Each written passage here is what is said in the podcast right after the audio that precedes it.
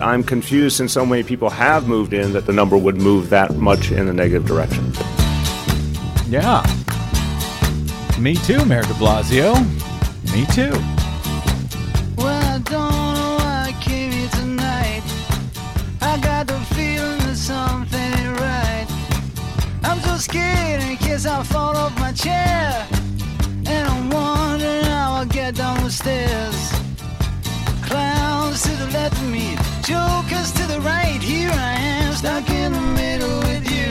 Clowns and jokers. Yes, I'm stuck in the Beware from Pacifica Radio in Los Angeles.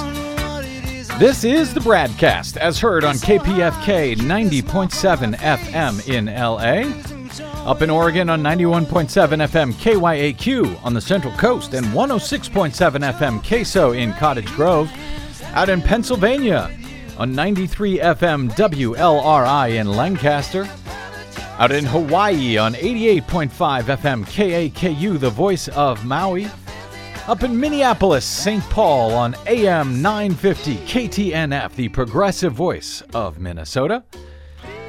And of course, coast to coast and around the world on the Progressive Voices channel, streaming on Netroots Radio, Indie Media Weekly, FYI Nation, Radio or Not, Radio Free Brooklyn, GDPR Nashville, Detour Talk in East Tennessee, and blanketing the globe five days a week on Radio Sputnik. I'm Brad Friedman, your friendly investigative blogger, journalist, troublemaker, muckraker, all around swell fellow, says me from bradblog.com. Thank you for joining us today for another action packed, thrilling adventure as uh, New Yorkers head to the polls on Tuesday for the big presidential primary election in the Empire State.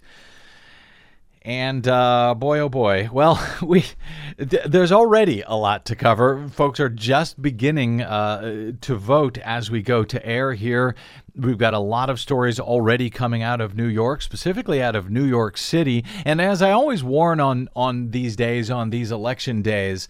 Um, sometimes it takes quite a while to find out what actually went wrong to hear about the reports to, to hear the to get the full breadth of the reports and the concerns and then once you see the results come in remember those results um, aren't actually results in many cases. They are best guesses. They are sometimes the media AP putting together their exit polls and declaring one candidate or another the winner. They are uh, uh, election boards, election commissions, counties uh, having run through optical uh, paper ballots through an optical scan machine without checking to make sure if the optical scan machines actually recorded the votes, read the votes on those hand marked paper ballots correctly. So it can take a while. But already, as I warned on yesterday's program, that I was quite worried about New York. Uh, already, we see a lot of the reasons why I was already worried. I want to say hello before I get into uh, work. Speaking of worry, here's Desi Doyen. Hi, Desi. Hey. Wanted to say hello. It's Thank our, you. our producer, Desi Doyen. Oh, and today as well. See how flummoxed I already am. Uh, today, as well, uh, we're, we're going to be speaking uh, in, in a little bit with Ryan Grim of uh, uh, the Washington bureau chief of the Huffington Post about a scam, frankly, that has been going on at this point, I would say, for decades. Uh, it's the prison industrial complex scam, and the fact that so many, particularly these right wing, so called conservative areas, you know, have looked to the uh, to the prison industrial complex to somehow make money off of uh, off of prisoners, off of private prisons, uh, and, and in lieu of you know raising taxes to pay for the services that people actually want. Because God forbid you should actually raise the revenue uh, to pay for the things that your residents, your citizens actually want. No, you got to do it in another way. And that way that they've done it now for a number of decades since the 80s and 90s is beginning to uh, reveal itself as the scam that it is. And it is beginning to cost states, in this case, Mississippi and its counties, a lot of money. We'll get to that shortly on today's BradCast. But uh, but back to New York for a moment. Okay, this story, I'm going to read you a few uh, sentences from this story But if you can't stick around for the ending, then don't listen to this story, and you'll see why, because there's a surprise ending. So if you're going to only listen to the first part, then uh, turn off the show right now. That said, okay, this story with the headline The fix is in. Sanders supporters in New York see votes switched to Hillary. This is a Huffington Post headline. Again, if you can't stick around for the whole thing, uh, just stop listening now. Okay, so here's how the story begins. People voting for Bernie Sanders in today's New York primary are seeing their ballots changed to show a vote for Hillary Clinton instead. Calls began flooding in early this morning to New York based ABC affiliate WGRZ with reports of voting machines across the state switching votes entered for Democrat Bernie Sanders to his establishment counterpart, Hillary Clinton. The station has spoken with multiple witnesses and is in the process of verifying statements from voters upstate, naming uh, uh, several districts, districts 20, 21, 22, 24, as well as two of the five boroughs, Bronx and Manhattan. According to one eyewitness, identified as Jason Jones from Manhattan, it was, quote, it was the strangest thing. The machine literally would not allow me to vote for Bernie. I have been a Bernie supporter since he launched his campaign and have absolutely no reason to vote for Shillery. I have heard the same from several others coming out of the voting booth. Seems like the establishment will stop at nothing to keep this out of the hands of Bernie, unquote. The rest of the story sort of goes along uh, those lines. I, have been getting uh, links sent to me to this story all, all day, all morning, all day long. Uh, on the Twitters and via email. By the way, you can send me stories on the Twitters and the email. Uh, I am the Brad Blog on Twitters. And uh, the broadcast uh, via email, I am bradcast at bradblog.com. Okay, so thank you to those people who have sent me this uh, alarming story from Huffington Post. Couple of problems with it right off the bat. Switching votes, voters are seeing uh, voters votes changed from uh, from Bernie Sanders to Hillary Clinton? Well, that can certainly happen. We have s- spent years, more than a decade, on this program and at bradblog.com talking about how touchscreen votes do do exactly that. People try to vote for one candidate and it flips it to another. Uh, and, and that can be because uh, of, of malfeasance. That can be because of just misprogramming, or that can be just because those touchscreen voting machines are uh, frankly, crap. So yes, that that part of this story absolutely makes sense. Uh, here's the part that doesn't make sense. In New York State, they don't use touchscreen voting machines. And as I was reading this story and reading these quotes, uh, it reminded me of another story from about two weeks ago, uh, exactly two weeks ago, when Wisconsin was holding their primary. And I saw virtually the exact same story with no links to anywhere else for evidence. I went to, uh, at the time, they had uh, pointed to a different ABC affiliate to try to find evidence uh, of what they were reporting since it didn't link, link to anywhere. And uh, the story ended as this one does with the sentence This is a breaking story. Please check back for updates. Okay, so the entire thing is actually fake. Totally fake. And guess what? It's not even from Huffington Post. It looks like it's from Huffington Post. It's got the, the Huffington Post uh, headers and other stories, etc. So somebody went to some trouble to make it look like it was Huffington Post. Somebody did. But if you look closely, the address for this story is not huffingtonpost.com. It's actually huffingtonpost.com.co a completely fake Huffington Post address that has nothing to do with Huffington Post. I've I've let the folks at Huffington Post know about this. Uh, I heard back from uh, uh, actually uh, Ryan Grim, who will be our guest shortly, uh, confirmed that in fact yes, this is a hoax. It's a complete hoax. I've recommended they try to get these people to take down this site. We'll see if they do. Uh, someone else after I uh, started tweeting on uh, uh, on Twitter about this and pointing out that this was a hoax. Somebody pointed to a uh, a page at this same site, HuffingtonPost.com.co slash disclaimer. And I couldn't even get there on my own. Uh, somebody, uh, you know, it, it, doesn't appear that there's an easy way to click to this disclaimer. In any event, someone sent this to me, uh, and that page at that site says this site is in no way affiliated with the Huffington Post. This is a news and political satire web publication which may or may not use real names, often in semi real or mostly fictitious ways. All news articles contained within this site are fiction and presumably fake news. Any resemblance to the truth is purely coincidental. Advice advice given is not to be construed as professional. If you are in need of professional help, please consult a professional. And then it adds at the bottom uh, with two asterisks. Today's question Can liberals be trolled as easily as Republicans? We shall see. So uh, that's the completely fake story about problems in New York. Do not be fooled. Now, on to the real problems that actually are happening in New York, specifically so far in New York City. WNYC, which is a legitimate uh, news site, the uh, public radio in New York City, uh, is reporting that uh, some 60,000 fewer Democrats in Brooklyn are now on the voting rolls. The county of Kings, that's King County, Kings County, is playing an outside role in New York State's presidential primary race, reports WNYC, particularly among Democrats. As the birthplace of Vermont Senator Bernie Sanders, Brooklyn figures into nearly every one of his stump speeches. It's also where former Secretary of State Hillary Clinton has based her national campaign headquarters. Nonetheless, uh, WNYC, uh, an, an, analysis by the radio station of uh, Brooklyn and of, uh, of state voter enrollment statistics finds that the number of active registered Democrats dropped in Brooklyn by 63,558 voters between November of 2015 and April of 2016. That translates to 7% drop in registered Democrats in the borough of Brooklyn. No other borough in New York City nor county in the rest of the state saw such a significant decline in active registered Democrats. In fact, only seven of the state's 62 counties saw a drop in the number of Democrats at all. Everywhere else saw the numbers increase.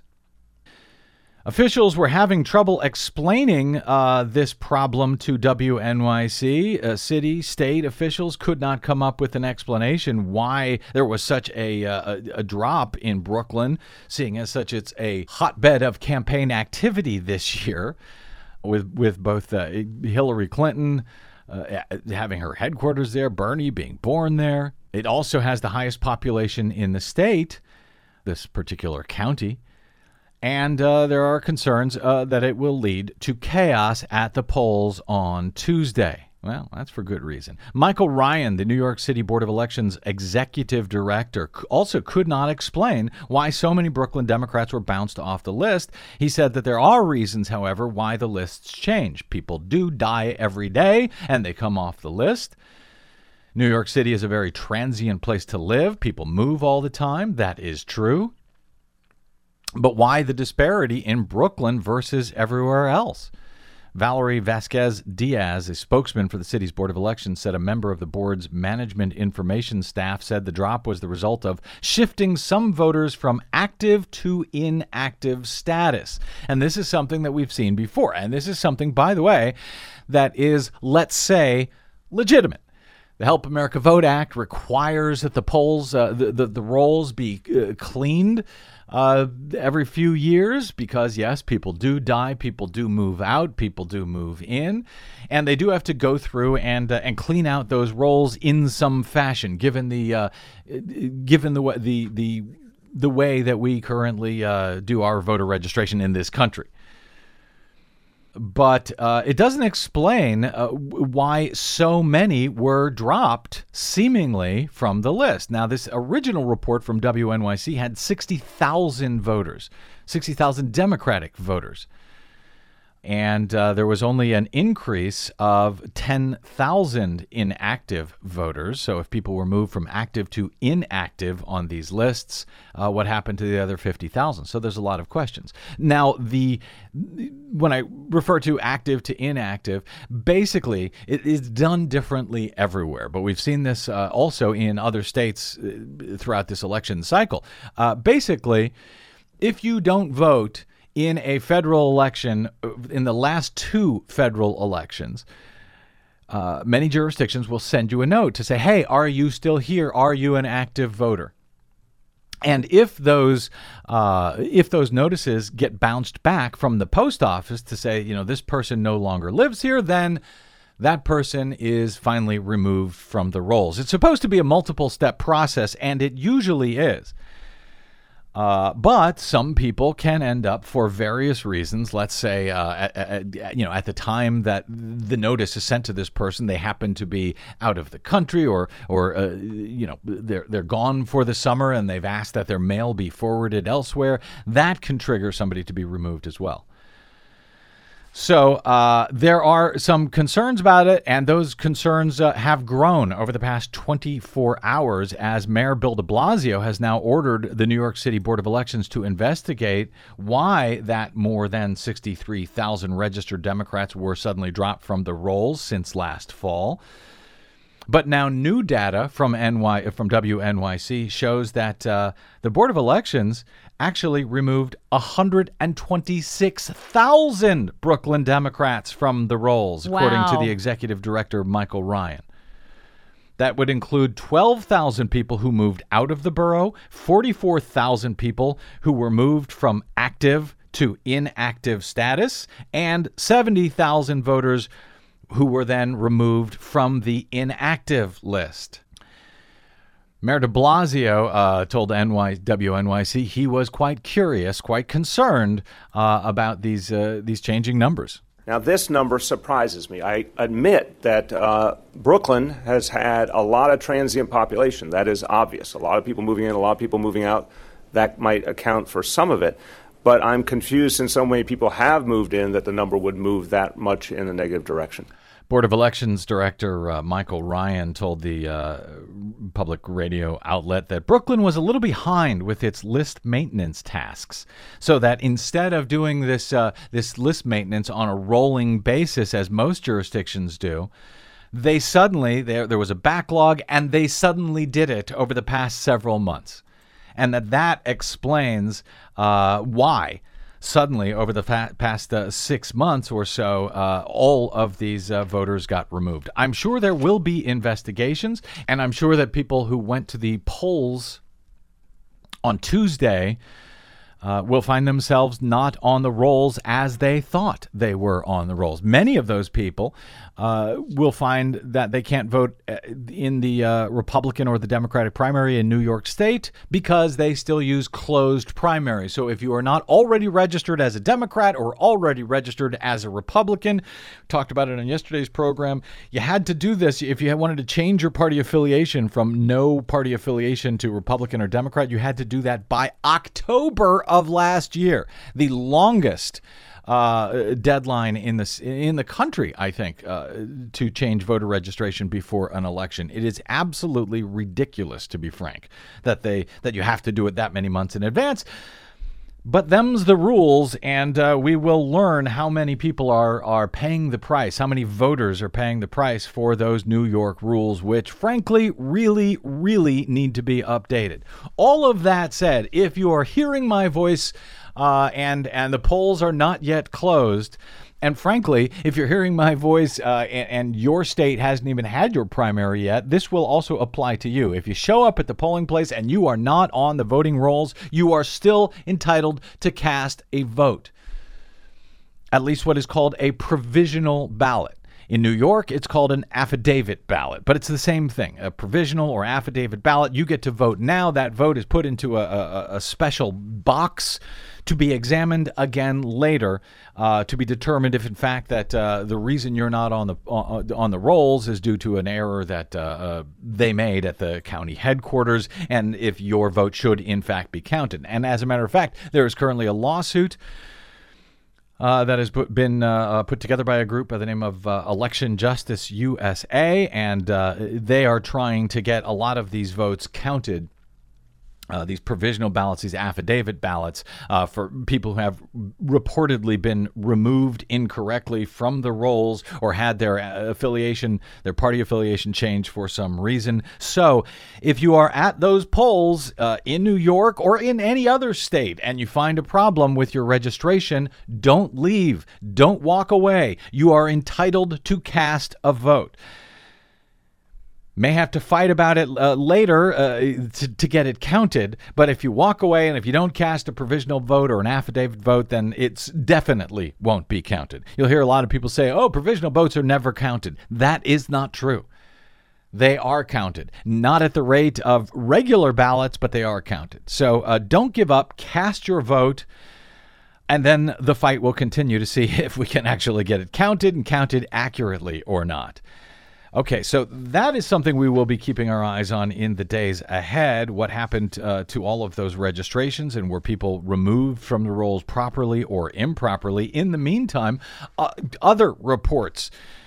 Uh, around uh, mostly for the moment around New York City, uh, but I suspect we'll hear more in the days ahead. Problems around the rest of the state. The rest, much of the rest of the state, did not start voting until noon, as I mentioned uh, on yesterday's program. As I explained on yesterday's program, uh, that is it, that is by statute in New York State. It has been that way for a long, long time. M- uh, most of the counties around the state don't start voting until noon local time, and uh, the polls remain open until 9 p.m. New York City and the counties right around it, they get to start voting earlier uh, at 6 a.m. And at 6 a.m., a lot of people showed up to vote in places like Brooklyn and Queens and found, guess what? They couldn't vote. According to the New York Daily News, uh, New York primary voting at some Brooklyn and Queens polling places was a disaster on Tuesday morning with early morning voters arriving to broken machines and belated polling. Queens resident George Mack, for example, said he came to PS 52 in Springfield Gardens to vote right at 6 a.m. He and about 50 other early voters learned that all three machines on site were broken. What kind of machines were these? These are optical scan machines. As I mentioned earlier, they don't use touchscreens in New York City. Exactly. They use optical scan machines. So this is important. Uh, so all three machines on, on the site were, were broken. Volunteers at the school told voters to place their ballot in a slot and they would all get processed later. Quote, it's a recipe for disaster said George Mack, uh, who voted for Hillary Clinton. Somebody at the end of the day is going to feed the ballots through a machine. I don't have confidence in that. Okay, here's the deal. I understand that you don't have confidence in that. And the idea that if you scan that ballot right then and there, you should have more confidence that it will be counted accurately is uh, also kind of similarly misplaced. I've, I've heard uh, problems because, and I'll get to a few more here, of, uh, of polling places where people were not able to vote for various reasons, uh, either because the machines were down or the, uh, the poll judges did not show up to open the site on time but uh, there is no reason for voting to stop in the case of a broken optical scan machine. I've heard a lot of people so far reporting throughout the day voting has stopped because the machines were down. Voting does not need to stop. When you're dealing with hand marked paper ballots, you can still fill out those paper ballots, put them into the emergency ballot box or whatever they call it there, uh, and then those ballots will get scanned later on in the day or the night back at the county or right then and there at the precinct if they fix those optical scan machines. So, once again, vote. If you're there to vote, vote. Don't walk away. Don't let anybody tell you, oh, voting has stopped because the optical scan machines are down. Now, had they used touchscreen voting machines at these places, then yes, it might have been difficult or impossible to cast your vote when those touchscreen voting machines go down. That's just one reason why I have argued for so many years that it is absolutely insane to use a touchscreen voting machine in any election ever in this country, other than if you know some uh, disabled voters may need uh, assistive technology to vote. But even then, frankly, there's other better systems than touchscreens. But so yes, you can vote, and that ballot uh, will be scanned. Whether it will be counted accurately, I can't tell you. But I can't tell you if it's uh, scanned accurately, even if the optical scan machines at the polling place are working when you cast your vote. There is no way to know if those optical scan machines will uh, record your vote accurately unless you count those paper ballots by hand, begging the question of why we use the goddamn optical scan machines in the first place. So uh, we're seeing reports like that. I'll hit uh, one or two more be- here before we get to uh, before we get to a break. Um, uh, voters at Cooper Park houses in Greenpoint, Brooklyn, again couldn't even get close to a, a machine more than two hours after polls were supposed to open at 6 a.m. The site was still closed. Cooper Park House's polling site is not yet open, said voter, uh, voter Rebecca Keith. Uh, she tweeted and adding, Good morning, disenfranchisement. a similar snafu happened at the Atlantic Terminal in Brooklyn, which didn't open until 7:30. The keys to the building had not yet arrived apparently. A voter said she came back at 7:30. They had just gotten the key. Upon entering, there were no voting machines. Hopefully, there were paper ballots, however, and those voters could still vote. So, we will be keeping our eyes on problems like this uh, throughout the day, throughout the week. I suspect we will hear a lot more of them in the days ahead, and that we will be covering this in, in much more detail tomorrow Yeah, it's- on the broadcast. I have to say, Yeah. it's nice to see that people are caring about voting and the rules for voting now. Is that you trying to? Uh, Hey, at least it's not the general election Yeah, when all this is okay. happening, right? Yeah. It's our early warning system. Wh- what- we got a problem. What did they used to call Karl Rove? Uh, turd, uh, turd, Turd blossom, blossom. because he was able to polish any turd. Basically, like is that, what you're trying to do? yeah. Well, so there you go. But let's uh, distinguish uh, between a real.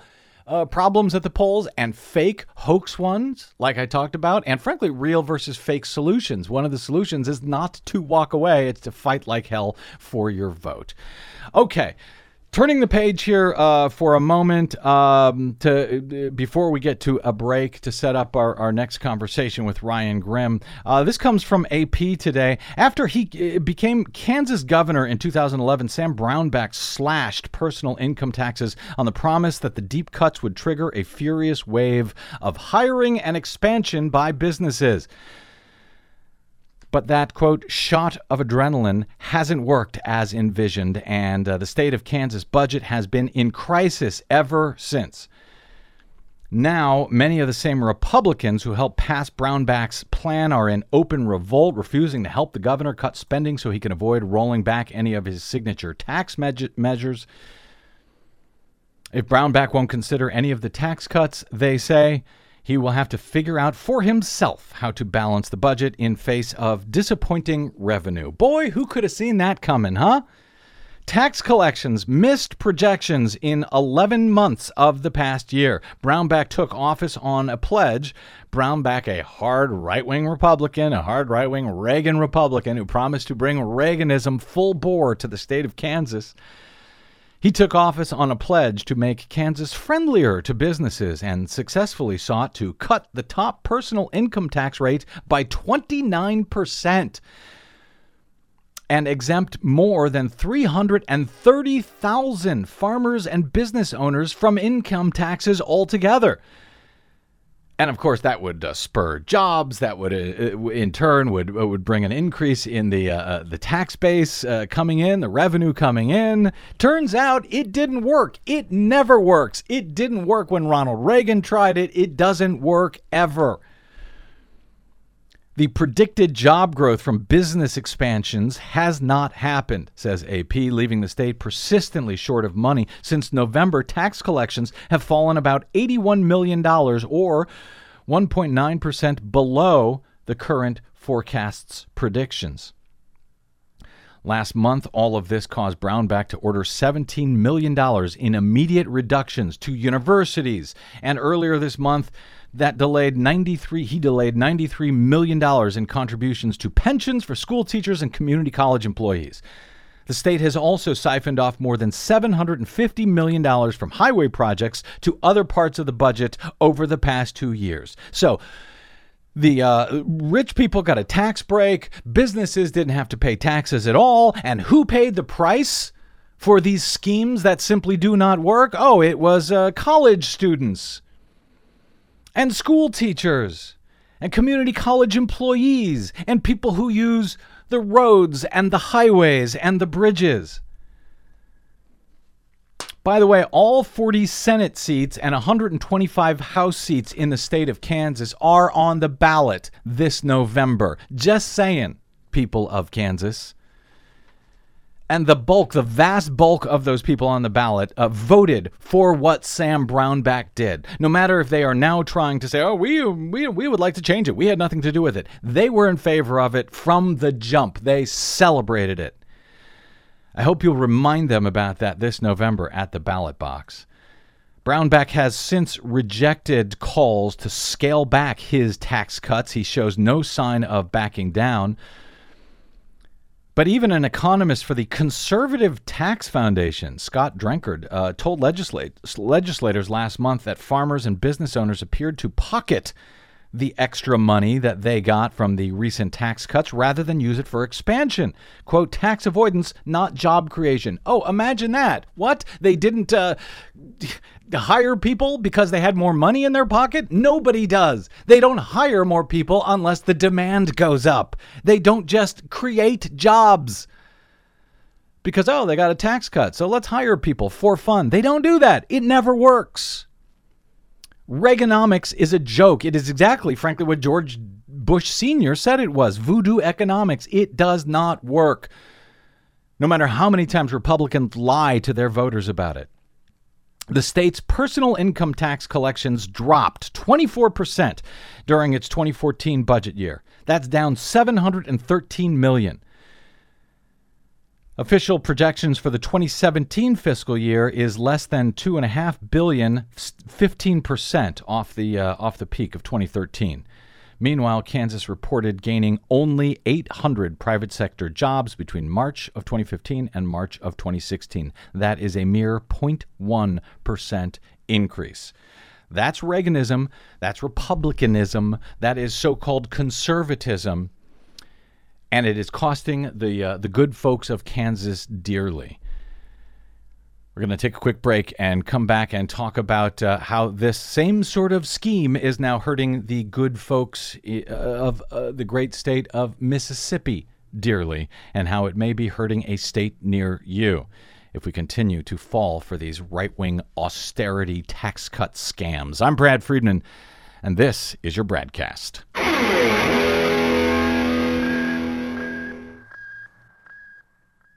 Hey, this is Brad. The 2016 election season is now at full throttle. Here at the BradCast and BradBlog.com, we fight for election integrity all year around, like no other media outlet in the nation. But we need your support to keep doing so, now more than ever. Please stop by BradBlog.com slash donate to make a monthly pledge of any amount you like to help keep us going, or even just a one-time only contribution. While everyone else covers the horse race, we also keep our eyes on the track conditions those horses are running on. Because voting systems, access to the polls, and citizen oversight of election results can make all the difference. Please help us continue to fight independently for your democracy by taking about 60 seconds right now to stop by bradblog.com slash donate today. And thanks.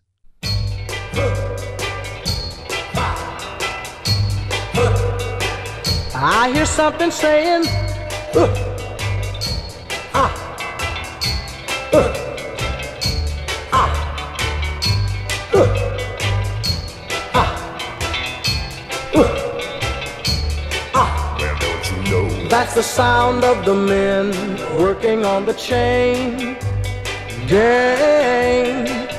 That's the sound of the men working on the chain gang. All day long they're Well, saying.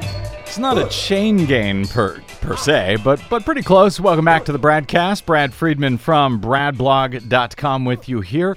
Uh, back in 2012 at bradblog.com, uh, Ernest A. Canning, our legal analyst, wrote a three-part series on the uh, on the so-called war on drugs, asking a number of disturbing questions. Among them, he looked at the profitability of the prison industrial complex, as he described it, in the U.S., and the extent to which the world's largest prison population provides a ready source of what he kind of accurately describes as slave labor for some of the world's largest corporations.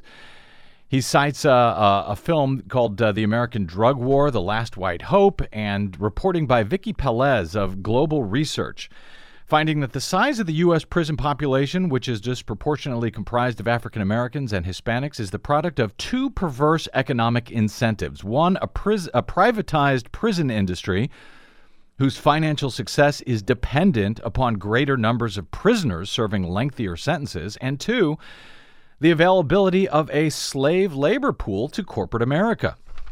He cites a number of uh, uh, corporations in at least 37 different states that uh, take advantage of this uh, so called uh, prison labor. Companies such as IBM, Boeing, Motorola, Microsoft, AT&T, Target, and so forth. Between 1980 and 1994, profits from prison labor soared from 392 million to 1.3 billion. And uh, while some inmates receive minimum wage, in privately run prisons, it's reported they receive as little as 17 cents per hour. Pelaez's article over Global Research quotes Kevin Mannix, the former chairman of the Oregon GOP, underscoring how this form of labor has furnished an attractive alternative to outsourcing. Mannix uh, recently urged Nike to cut its production in, in Indonesia and bring it to his state, telling the shoe manufacturer that there won't be any transportation costs. We're offering you competitive prison labor here. That's a quote. That's something to bear in mind next time you hear a Republican crowing about jobs creation in this country. In short, legalization poses a direct, uh, this is talking about uh, drug legalization, uh, poses a direct threat to corporate America's bottom line, Canning reported at bradblog.com, and the war on drugs, and you deplete the available pool of prison slave labor, as well as the profitability of private prisons. But uh, there's another element to all of this. Late last week at Huffington Post, Washington Bureau Chief Ryan Grim reported on another disturbing aspect or two of the privatized prison industrial complex. He writes uh, Mississippi jails are losing inmates, and local officials are devastated by the loss of revenue. He quotes one county supervisor noting that uh, if they do not send our inmates back, we can't make it. That's right. Over the past several decades, many states and counties have come to count on revenue brought in by housing prisoners, particularly in many of these so called conservative areas where officials continue to lower taxes for the wealthy or otherwise refuse to raise taxes to meet the needs of residents. Uh, the decreasing number of prisoners, particularly as sentences for minor nonviolent drug crimes are being lifted, are beginning to hurt the bottom lines of official state and county budgets around the country. Joining us now to talk about this is Huffington Post Washington Bureau Chief Ryan Grim. Hey, Ryan, welcome to the BradCast, sir. Thanks for having me on. So, what your story in, in Mississippi is enlightening, and I think it's really uh, about much more than Mississippi ultimately. But uh, what the hell is happening here? You're writing about Mississippi, and I suspect this is an issue we're likely to see elsewhere. How did this reliance on income from prison population get started in Mississippi in the first place? So in the in the late 90s, the state was facing uh, massive overcrowding issues. You know, as the era of mass incarceration was really, you know, hitting its peak and starting mm-hmm. to plateau there. And so they reached out to the state reached out to the counties and said, "We would love to help you build uh, regional facilities, mm-hmm.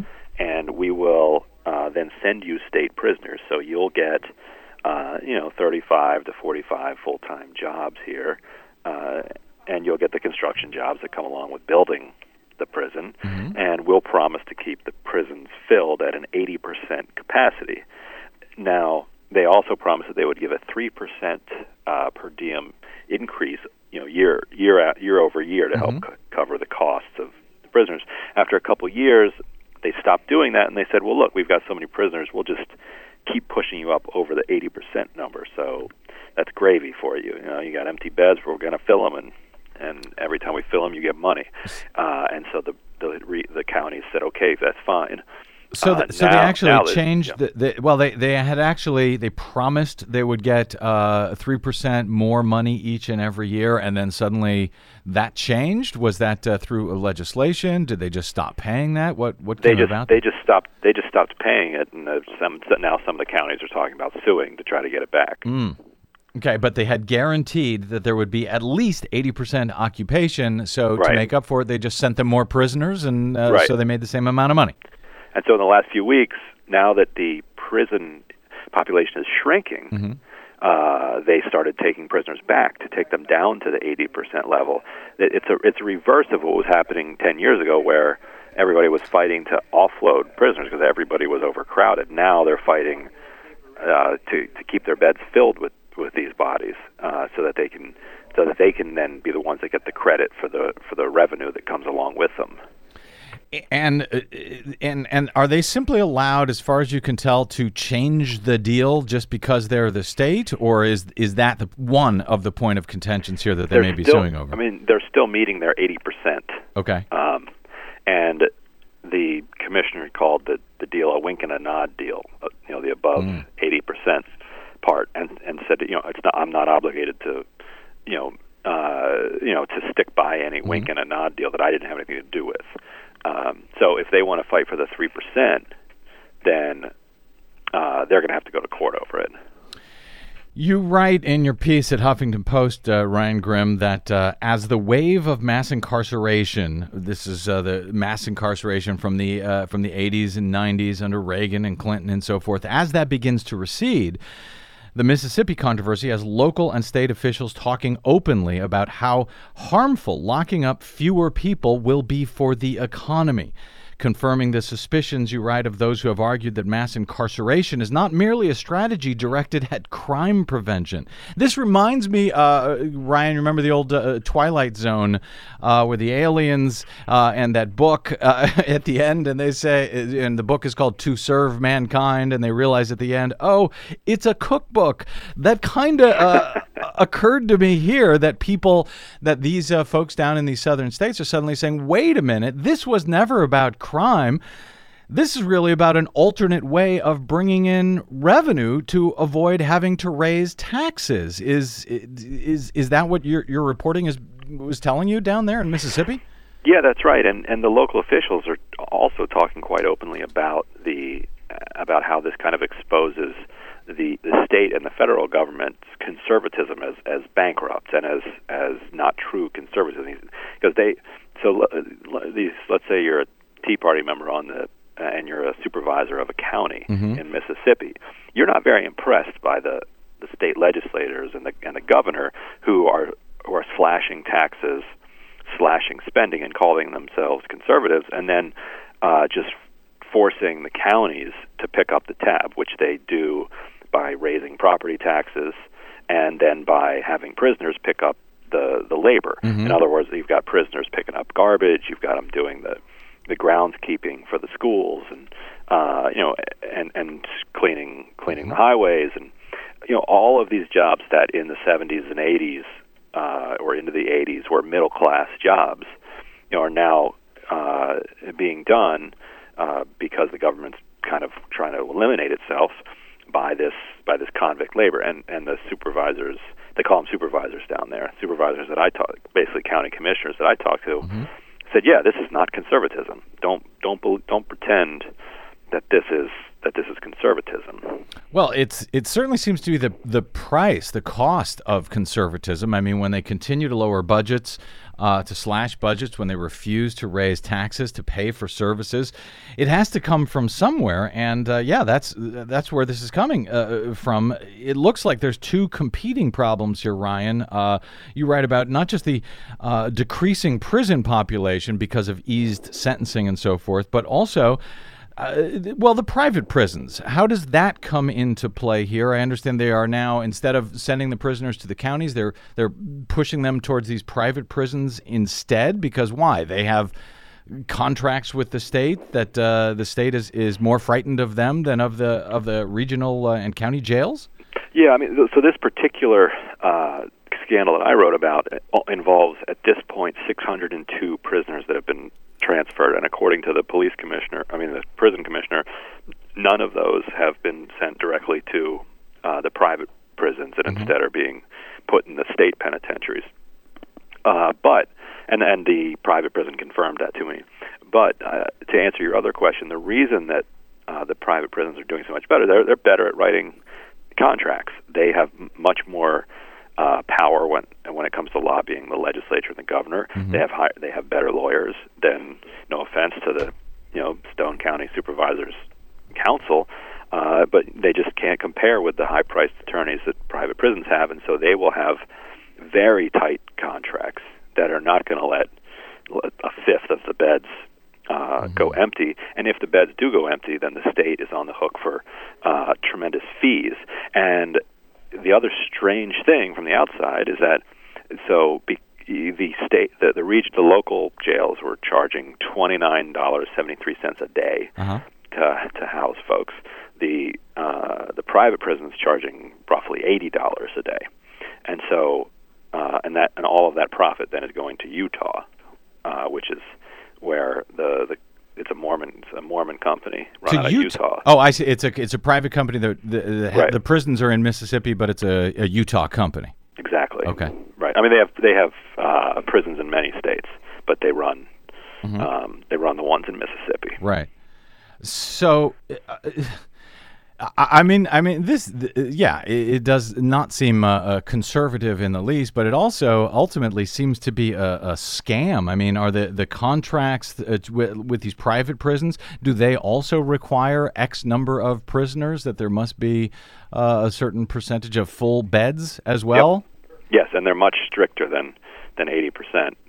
I don't I don't have the precise Mm-hmm. contract uh, they're, they- because they're private. You can't get your hands on them. Right. Um, but but yes, they typically a private prisons uh, is is going to have you know very tight uh, requirements of what what the state is going to have to do. There, there's also kind of a, a strange loop going on here. In other words, you have in order to uh, create jobs, uh, you have you you went about and you eliminated the f- formerly decent paying jobs of groundskeeper, Right. uh, garbage man, uh, you know, street cleanup, all you know, all of these blue collar jobs that were once the backbone of of Middle America. You eliminated them, had prisoners do them, and then paid people to guard those prisoners. You know, you could, ju- you know, I- I'm not a policymaker, but geez, I mean, you could just have the prison guards go pick up the garbage Right.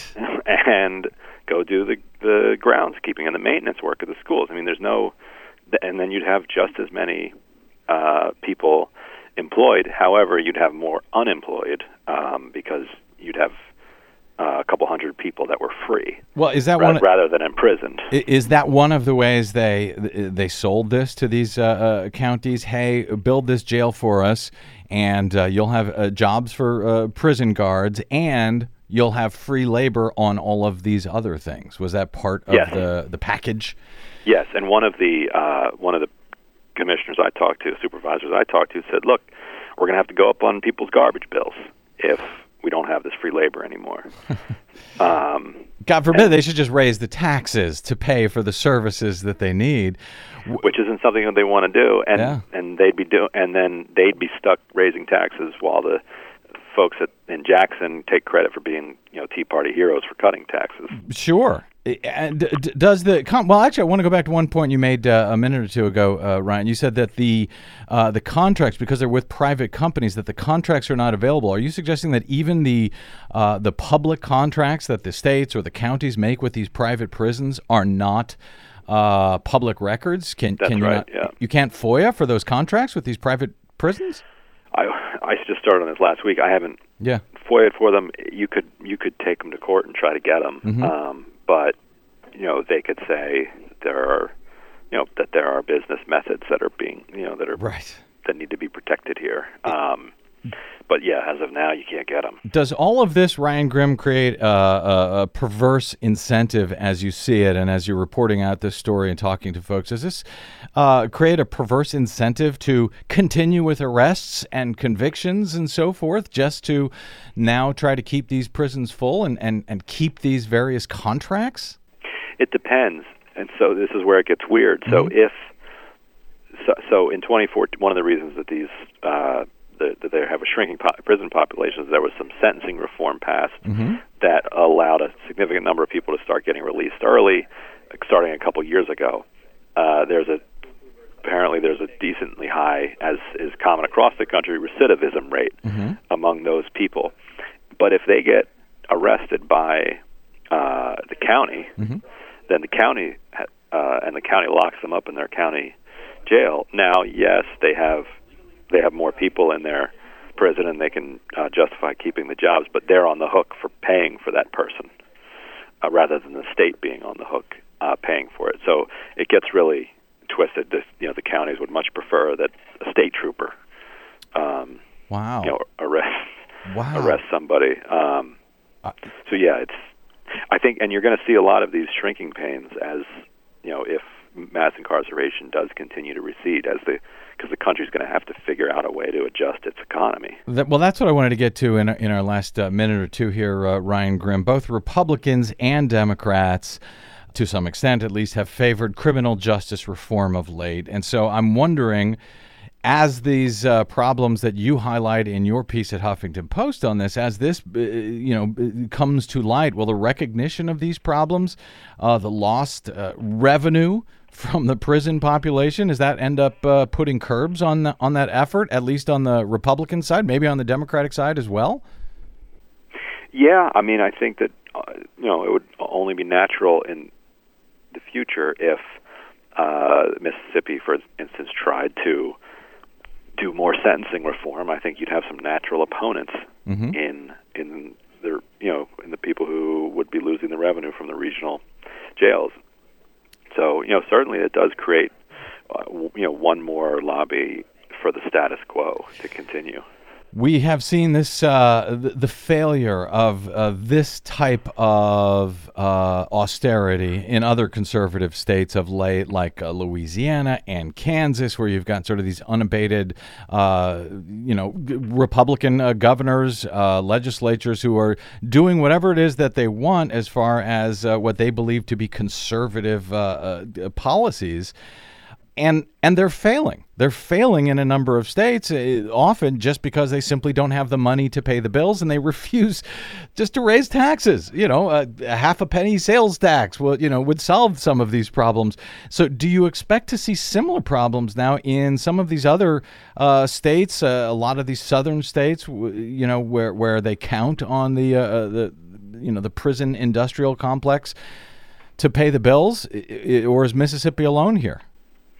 Well, part of it's a power play. The you know the, it's the state is the one, um, and uh, in a follow-up story I did, mm-hmm. I have a full statement from the from the commissioner of the MDOC really attacking the counties. So you have a county versus state battle going on here because it's the states uh, that are that are hurting the most. You know, so they you know, you know gro- whenever you're growing, mm-hmm. things are good. So if you're growing your prison population and you're building lots of jails, and you know, there's a, there's a nice economic feedback going on. But once it plateaus, um, then it then it starts to uh, then it starts to die.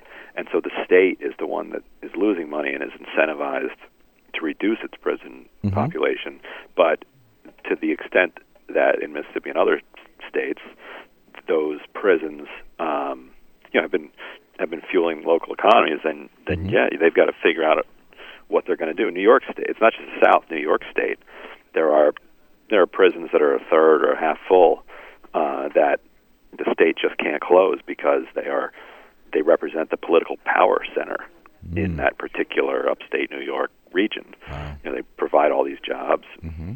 and and other, and so so sure. Then they're a bulwark against reform at the same time. Wow. Uh, and I think, uh, particularly as we see criminal justice reform move forward, we're going to be hearing a lot more about about uh, problems related to exactly this. In the meantime, by the way, out here in California, we got more prisoners than we can. Uh, we, we've been or, ordered to empty the jails. So if there's all of those empty uh, prison space around the country, uh, I guess we can start sending them there. But Yeah, if you need spots, I know people. You, I, guess. I guess you do. You've got some connections. We will have Yep. them contact you. Ryan Grim, Washington bureau chief for the Huffington Post. Really appreciate your reporting here. I'm going to continue to keep my eyes on this because I think this is an important story, and I think we're going to hear more and more about it as uh, as we move forward in the next year or two. Uh, thank you very much, Ryan. Check out his work at HuffingtonPost.com and, of course, on the Twitters at Ryan Grim. Thank you, sir. Thank you. All right, we'll be back with more BradCast right after this. I'm Brad Friedman. Stay tuned. The